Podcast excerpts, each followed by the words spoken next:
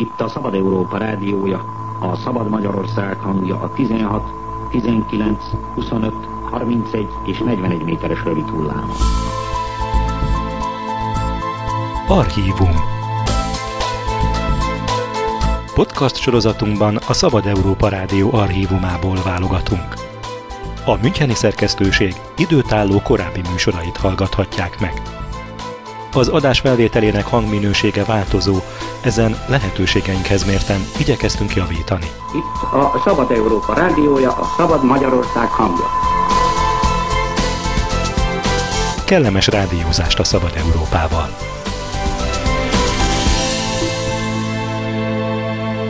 Most meghallgathatják a Szabad Európa Rádió 1992. november 30-án sugárzott műsorát. Abortusz kelettől nyugatig. A mikrofonnál Láng Júlia. Az egységre törő Európában igen-igen sok kérdésben jelentősen eltérnek egymástól nem csak a vélemények, de a törvények is. Talán a legszélsőségesebb különbségeket az abortusz szabályozásában lehet tapasztalni, a teljes megengedéstől a teljes tiltásig terjedő széles skálán. A Magyar Parlamentnek az Alkotmánybíróság határozata értelmében december végéig döntenie kell ebben a kérdésben. A felállás ezúttal nem teljesen egyértelműen követi a pártok szerinti megoszlást. Az eddigi vitában voltak a kormánykoalíciónak olyan képviselői is, akik főként a jelenlegi szociális helyzetre tekintettel inkább a törvénytervezet megengedőbb B változata mellett álltak ki. Az A változat gyakorlatilag a magzat elhajtás teljes tiltása, kivéve ha a terhesség megerőszakolás következménye. Néhány keresztény szervezet tiltakozott ez ellen is, mivel ártatlan élet kioltását jelentené. A magyar parlament ezzel a szavazással egyúttal abban is dönt, hogy Európának ahhoz a részéhez akar-e tartozni, ahol egyház és állam szétválasztása a törvényekben is megmutatkozik, vagy ahhoz, mint például Írország és Lengyelország, ahol a katolikus egyház erkölcsi értékeit kötelező érvényel kiterjedték minden állampolgárra. Miközben kivétel nélkül mindenki azt vallja, a liberális szabályozás hívei is, hogy az abortusz nem lehet fogamzásgátló módszer, és csak végső szükségben, valóban kétségbejtő helyzetben szabad alkalmazni, van egy döntő érv, amelyet nem lehet figyelmen kívül hagyni. Teljesen elképzelhetetlen, hogy valaki saját keresztény meggyőződése ellenére abortuszra menjen csak azért, mert ezt a törvények lehetővé teszik. Ha viszont az állam által meghozott törvény azonosul a Vatikán tiszteletreméltóan következetes, de csak a hívő katolikusokra kötelező álláspontjával, akkor a társadalom egészét kényszeríti egy rész nézeteinek elfogadására és betartására. Ezt szokták totalitárius gondolkodásnak nevezni. Mai adásunkban a francia, német, holland, angol, ír, lengyel, amerikai és orosz abortusz helyzetet kísérjük figyelemmel. Franciaország azért érdekes példa, mert a közelmúltban foglalkozott a nemzetgyűlés az embrióra vonatkozó etikai kérdésekkel. A döntés lényegét előre elárulom, az embrió nem jogalany. A részleteket Járfás Ágnes mondja el. A művi terhesség megszakítást 1975 óta engedélyezik Franciaországban. Az abortuszt minden kétségbeejtő, kilátástalan helyzetben lévő nő kérheti, függetlenül attól, hogy hajadon vagy házas, gyermektelen vagy sok gyermekes. A lehetséges végső határidőt egy orvosi bizottság jelölte ki, és azt a terhesség tizedik hetének végében állapította meg. Nem azért, mintha erre az időpontra tette volna az emberi élet kezdetét, mely továbbra is vitatárgya. Az orvosok azt a szempontot vették figyelembe, hogy a terhesség 11. hetétől a művi beavatkozás veszélyeztetné a nő egészségét. Az egészségügyi okok miatt engedélyezett abortuszra azonban nem vonatkozik ez a határidő. Ha ugyanis a terhesség folyamán bármikor bebizonyosodik, hogy annak folytatása életveszélyes lenne az anyára, vagy hogy a születendő gyermek olyan betegséggel jönne a világra, ami a diagnóziskor gyógyíthatatlannak minősül, akkor a művi terhesség megszakítást bármikor elvégzik. Franciaországban csak a megszületett ember jogalany, a magzat tehát nem az. Itt a mesterséges megtermékenyítés elterjedt gyakorlat a magtalanság egyik kezelési formájaként. A művelet során a biztonság kedvéért több petesejtet termékenyítenek meg, de ezekből mindig marad az orvosi beavatkozás végeztével. Így aztán magzatok százait tárolják laboratóriumokban. Épp a napokban többek közt ezeknek a sorsáról döntött a parlament egy bioetikai törvény keretében, Európában először. Ez szerint a megtermékenyítést követő 5 éven túl a laboratórium nem őrzi meg a mélyhűtött magzatokat. A jogalanyiság kérdése föl sem merült a parlamenti vitákban, ahol kizárólag a tíz éve alakult etikai bizottság véleményét kérték ki. Ez orvosokból, valamint a legfőbb vallási és filozófiai irányzatot képviselő személyiségekből áll. Az 1975-ös abortusztörvényt liberális kormány alatt szavazták meg. A lakosságnak több mint 80%-a katolikus. Voltak, akik ellenezték és kivonultak tüntetni. Több egyházi vezető fejezte ki rosszallását. A parlamenti viták során azonban a kérdést nem vallási, hanem egészségügyi és társadalmi szempontok szerint tárgyalták. Figyelembe vették például, hogy a tilalom ideje alatt az elégtelen higiéniai körülmények között illegálisan elvégzett abortuszoknak sok halálos áldozata volt. És abban például kezdettől fogva mindenki megegyezett, hogy nemi erőszak áldozatát nem lehet a terhesség vállalására kötelezni. A törvény alkalmazásánál a vallási szempontok természetesen továbbra is közrejátszanak. Egyetlen orvos sem kötelezhető arra, hogy meggyőződése ellenére abortuszt hajtson végre. Amint azonban azt egy katolikus orvos nemrég interjúban elmondta, a szülők iránti irgalomból megszakítja a terhességet, ha például mongolói gyermekük születne. Ami magukat a nőket illeti, az abortusz törvény megléte senkit sem kötelez arra, hogy igénybe vegye, tehát senkit sem kényszerít a meggyőződése megtagadására.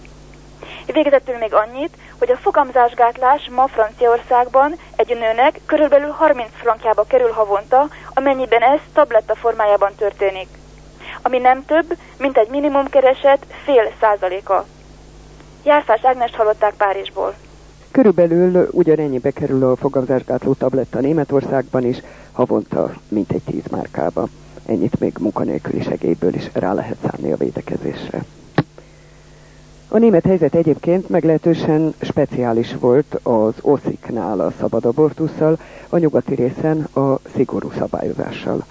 Az ország egyesítésének előkészítése és megvalósítása során az abortusz kérdés látszott a leginkább megoldhatatlannak. Igaz, ez még az eufória korszaka volt, a pénzügyi nehézségek még nem vetítették előre az árnyékukat. Abortuszügyben mindig is alapérdekek ütközéséről van szó az egyén személyes életére vonatkozó választási szabadság kérdésében. A német abortusz kompromisszum megszületett ugyan, de ellenzői az alkotmánybírósághoz fordultak. Sosvári Attila mondja el a részleteket. Tavaly januárban nagy feltűnést keltett, a parlamentig jutott egy eset, amely rávilágított az NSK-beli abortusz törvény következményeire. Egy Hollandiában járt fiatal német nőt átkutattak a határon, és miután ügyes rendőrkezek megfelelő bizonyítékra leltek a legszemélyesebb holmik között, kényszervizsgálatra vitték egy közeli kórházba. A nő egyike volt azoknak a dél-németországi lakosoknak, akik még az északi tartományok liberálisabb gyakorlatát sem élvezhették.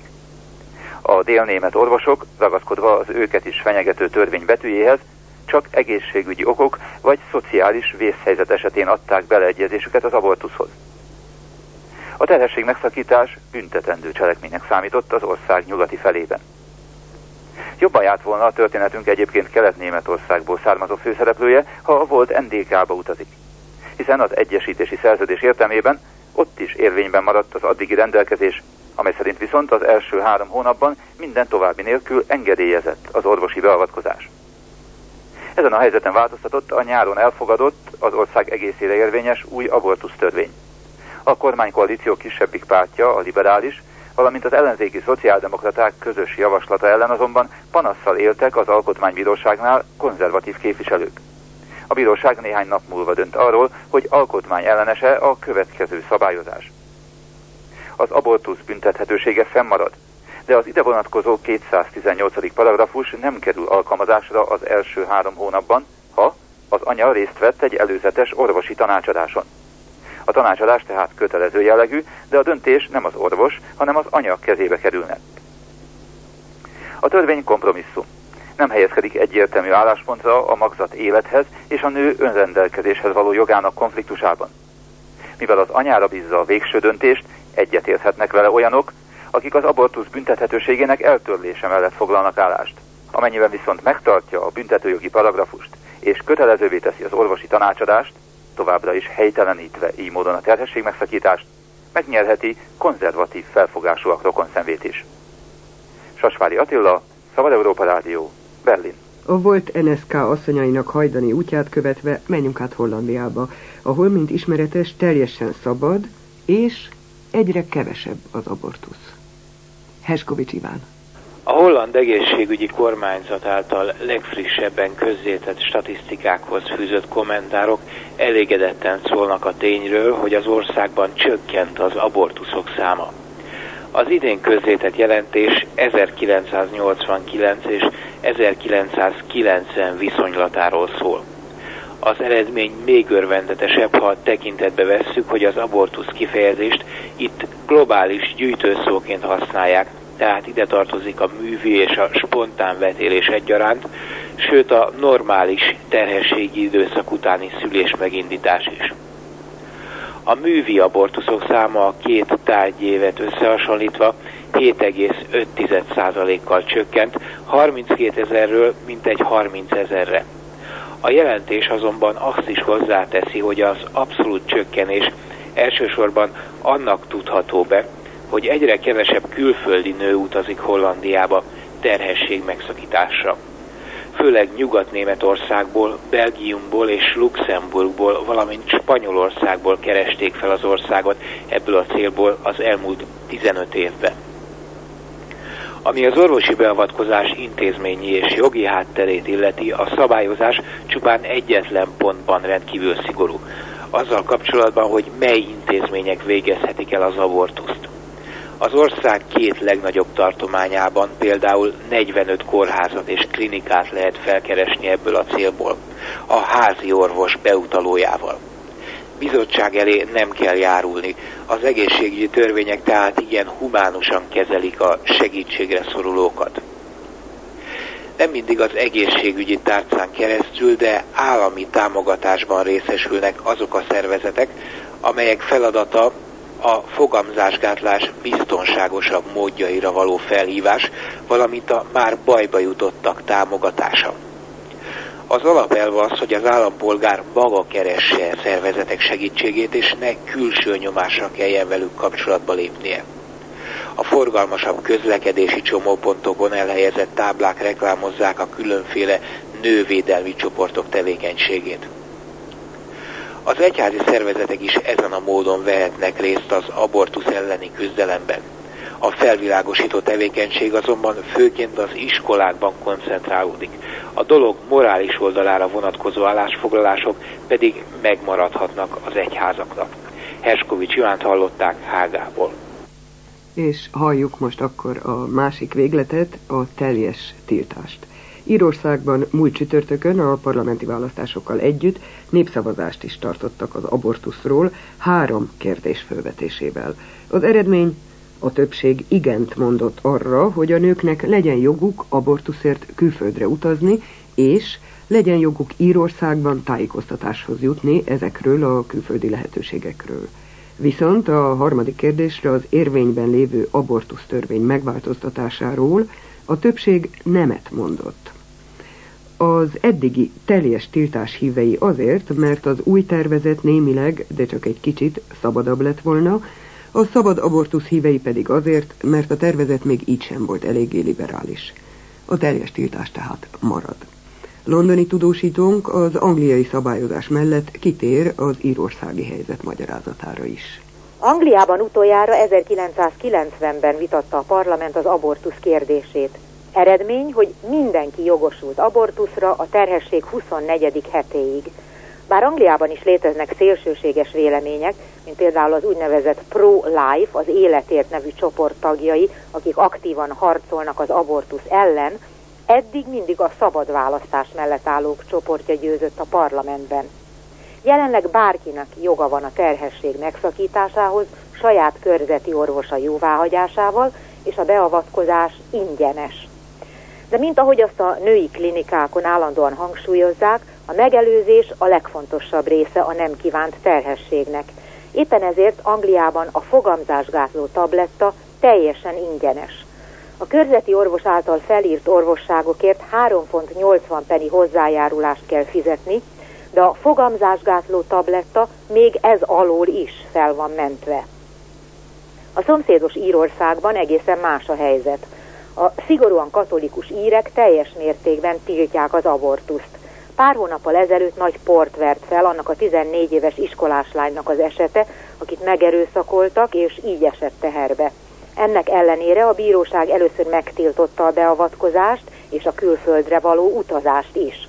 Ugyanis Angliába évente több mint négyezer nő jön át Írországból abortuszra. Az iskoláslány esetében végül is a legfelsőbb bíróság engedélyt adott a magzat elvetélésére, ugyanis a lány öngyilkossággal fenyegetőzött, tehát saját életét veszélyeztette. Ez az eset annyira felborzolta a véleményeket, hogy talán hozzájárult ahhoz, hogy az ír kormány népszavazást rendelt el, amely november 25-én történt meg, egybeesve a kormányválasztással. Ez nem az első eset referendumra ebben a témakörben, ugyanis 1983-ban már volt népszavazás, mely megerősítette a szigorú abortusz törvényeket. A referendum három kérdést tett fel. Az első, hogy bizonyos kivételes esetekben, például amikor az anya élete veszélyben van, megengedhető-e az abortusz. A második az abortusz céljából való külföldre utazás jogát veti fel, a harmadik kérdés pedig a szabad információt az abortusz témával kapcsolatban. Érdekes, hogy ez alkalommal az egyház nem szolgáltatott pozitív útmutatást. A referendum előtti vasárnapon a templomokban a papok nem használták ki a szószéket, hogy előírják a híveknek a helyes utat. Igaz, hogy ezt megteszik az év másik 364 napján.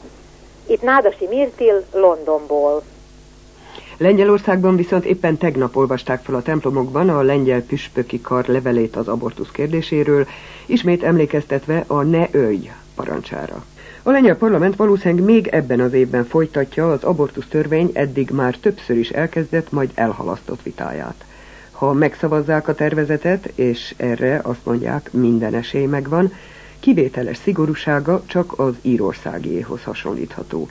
A tiltás teljes lenne egy kivétellel, ha az anya élete van veszélyben. A művi betélést végrehajtó orvos pedig két évig terjedhető börtönbüntetésre számíthat. A tervezet tiltja az olyan vizsgálatokat is, amelyekből megállapítható lenne a magzat esetleges deformáltsága. Az abortusz törvény kormányválsághoz vezethet Lengyelországban, kommentálta a témát több nyugati lap. A hétpárti kormánykoalícióban a nézetek erősen megoszlanak. Hanna Szuhocka kormányfő, noha a liberálisabb abortusz törvényt és a téma népszavazásra bocsátását pártoló Demokratikus Unió tagja, a parlamentben többségben lévő keresztény pártok álláspontján van. A referendumot is ellenzi, arra hivatkozva, hogy megosztaná a társadalmat és aláásná az oly nehezen összehozott koalíció erejét. A népszavazást a parlamenti többség is ellenzi, és az ő szempontjukból ez teljesen érthető, hiszen sorozatos közvéleménykutatások jelezték, hogy a lengyelek több mint 60%-a a liberális abortusz törvény híve, és 80% helyesli, hogy engedélyezzék a művi vetélést, ha a terhesség veszélyezteti az anya egészségét, tehát nem az életét, hanem csak az egészségét, illetve ha megerőszakolás eredménye.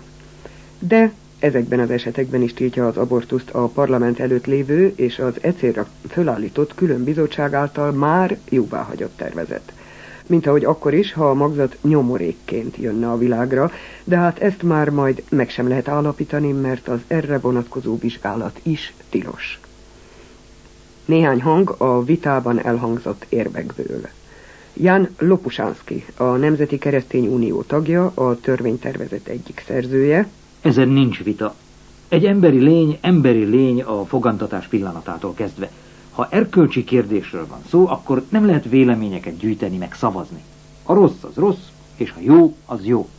Egy másik képviselő, elismerve, hogy a társadalom többsége ellenzi az abortusz betiltását, ekként intette a népet.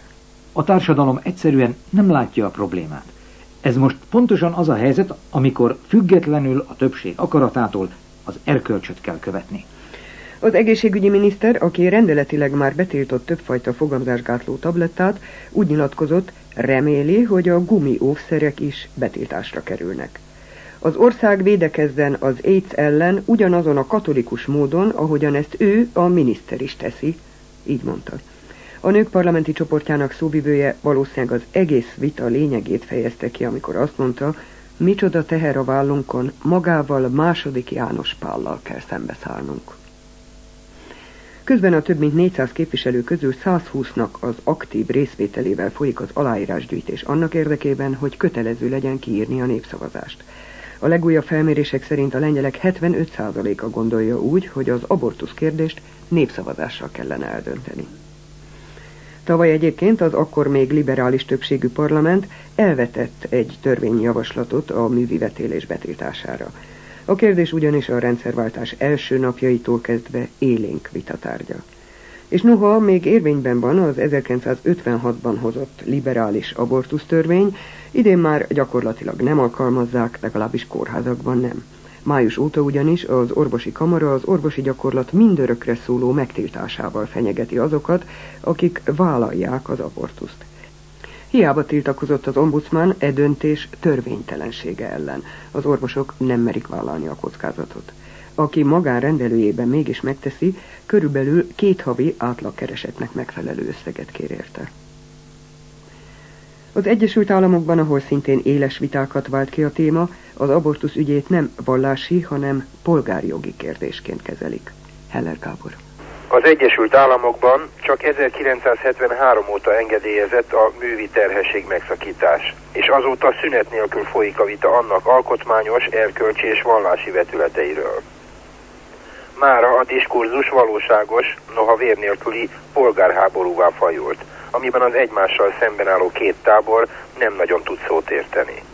A vita középpontjában olyan alapkérdések állnak, mint például az, hol lehet meghúzni a vonalat az egyének saját döntésjoga között, és a között, hogy a társadalom meddig mehet el abban, hogy védje a védteleneket, nevezetesen a még meg nem született egyedeket. Erkölcsileg mi az elítélendőbb? A terhesség megszakítása, vagy pedig a gyermek megszülése egy olyan világba, ahol eleve hátrányos helyzetben kezd neki az életnek. A dilemma legmélyén persze az az évszázadok óta eldöntetlen misztérium rejlik, mikortól számítjuk az emberi élet kezdetét.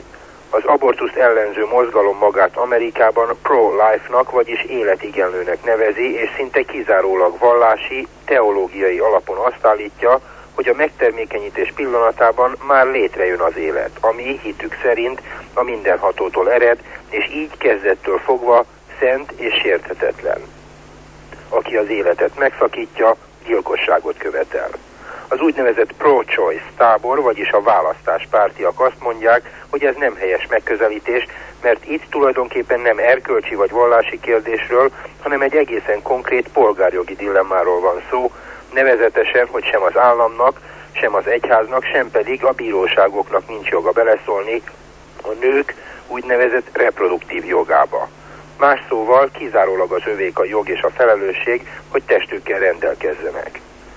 Az ellenzők azt hangoztatják, hogy az abortusz legalizálása vezetett oda, hogy az Egyesült Államokban évente másfél millió terhesség megszakítást hajtanak végre, a nyugati államok közül a legtöbbet.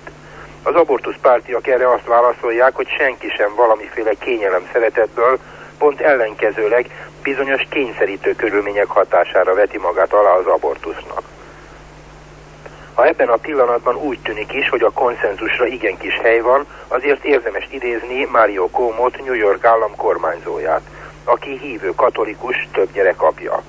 Szerinte az tagadhatatlan, hogy a fogamzás pillanatában, ha nem is az emberi élet, de legalábbis annak lehetősége kezdődik el.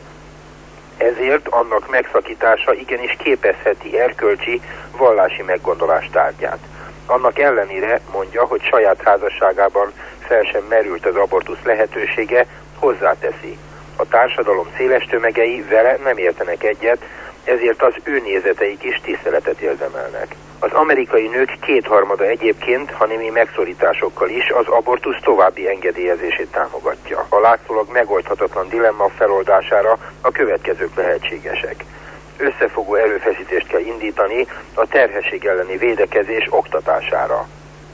Meg kell reformálni, más szóval meg kell könnyíteni az örökbefogadást, valamint harcot kell indítani a szegénység és a nők hátrányos helyzetének megszüntetésére.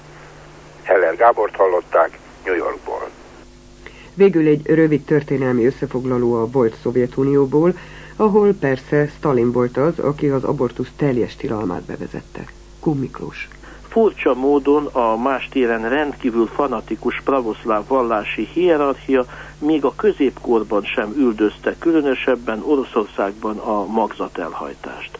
És jellemző módon az első orosz orvosnők a 19. század utolsó harmadában éppen nőgyógyászatra szakosodtak. Végül, ha a klasszikus orosz irodalom alkotásait lapozzuk fel, se szeri se száma az olyan műveknek Tolsztojtól Csehovig és Gorkig, ahol a magzatelhajtást valláserkölcsi meggondolásokból titkolni kényszerülő nő korán sem megvetendő lény, hanem az ósdi szokások, az elavult társadalmi normák áldozatoként szerepel.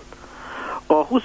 század elején kivált kép pedig az 1917-es esztendőt követően e téren nagyot változott Oroszországban a világ.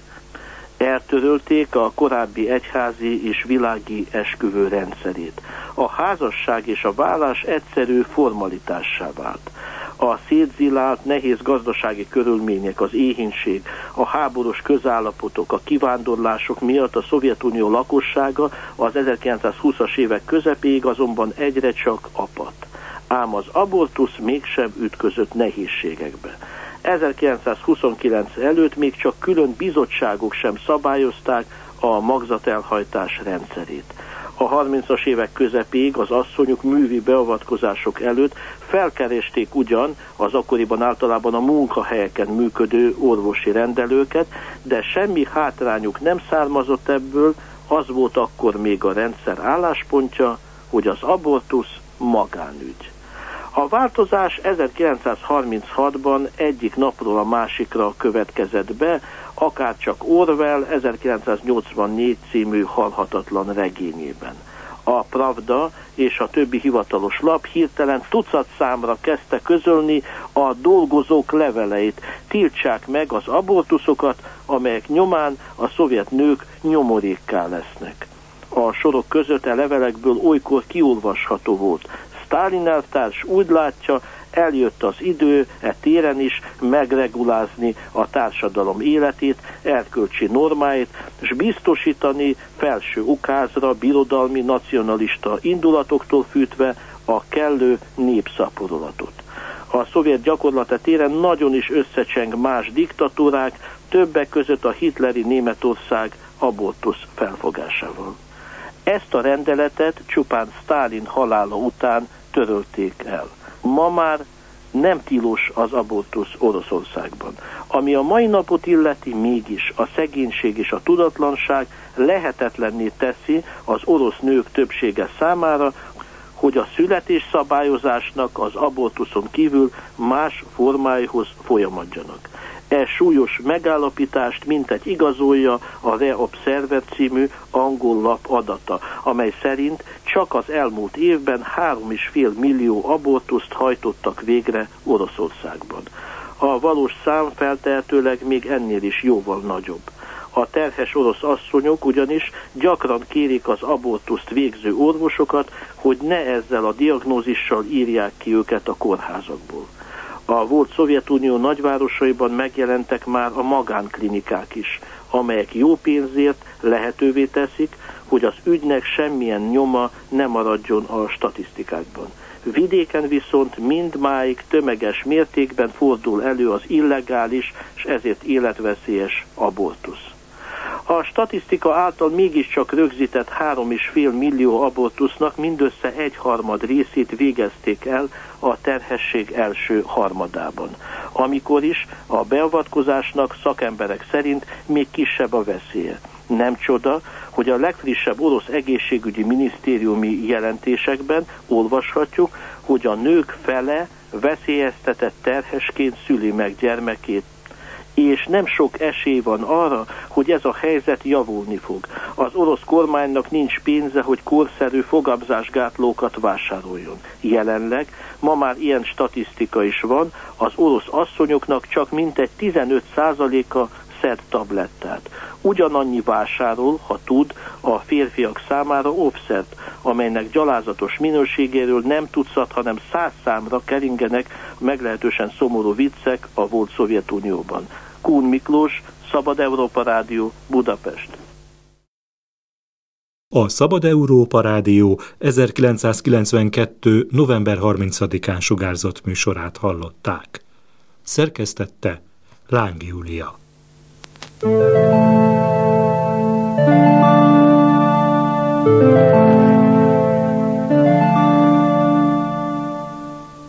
Az eredeti felvételt az Országos Széchenyi Könyvtár történeti fénykép és interjútára őrzi és bocsátotta rendelkezésünkre. Thank.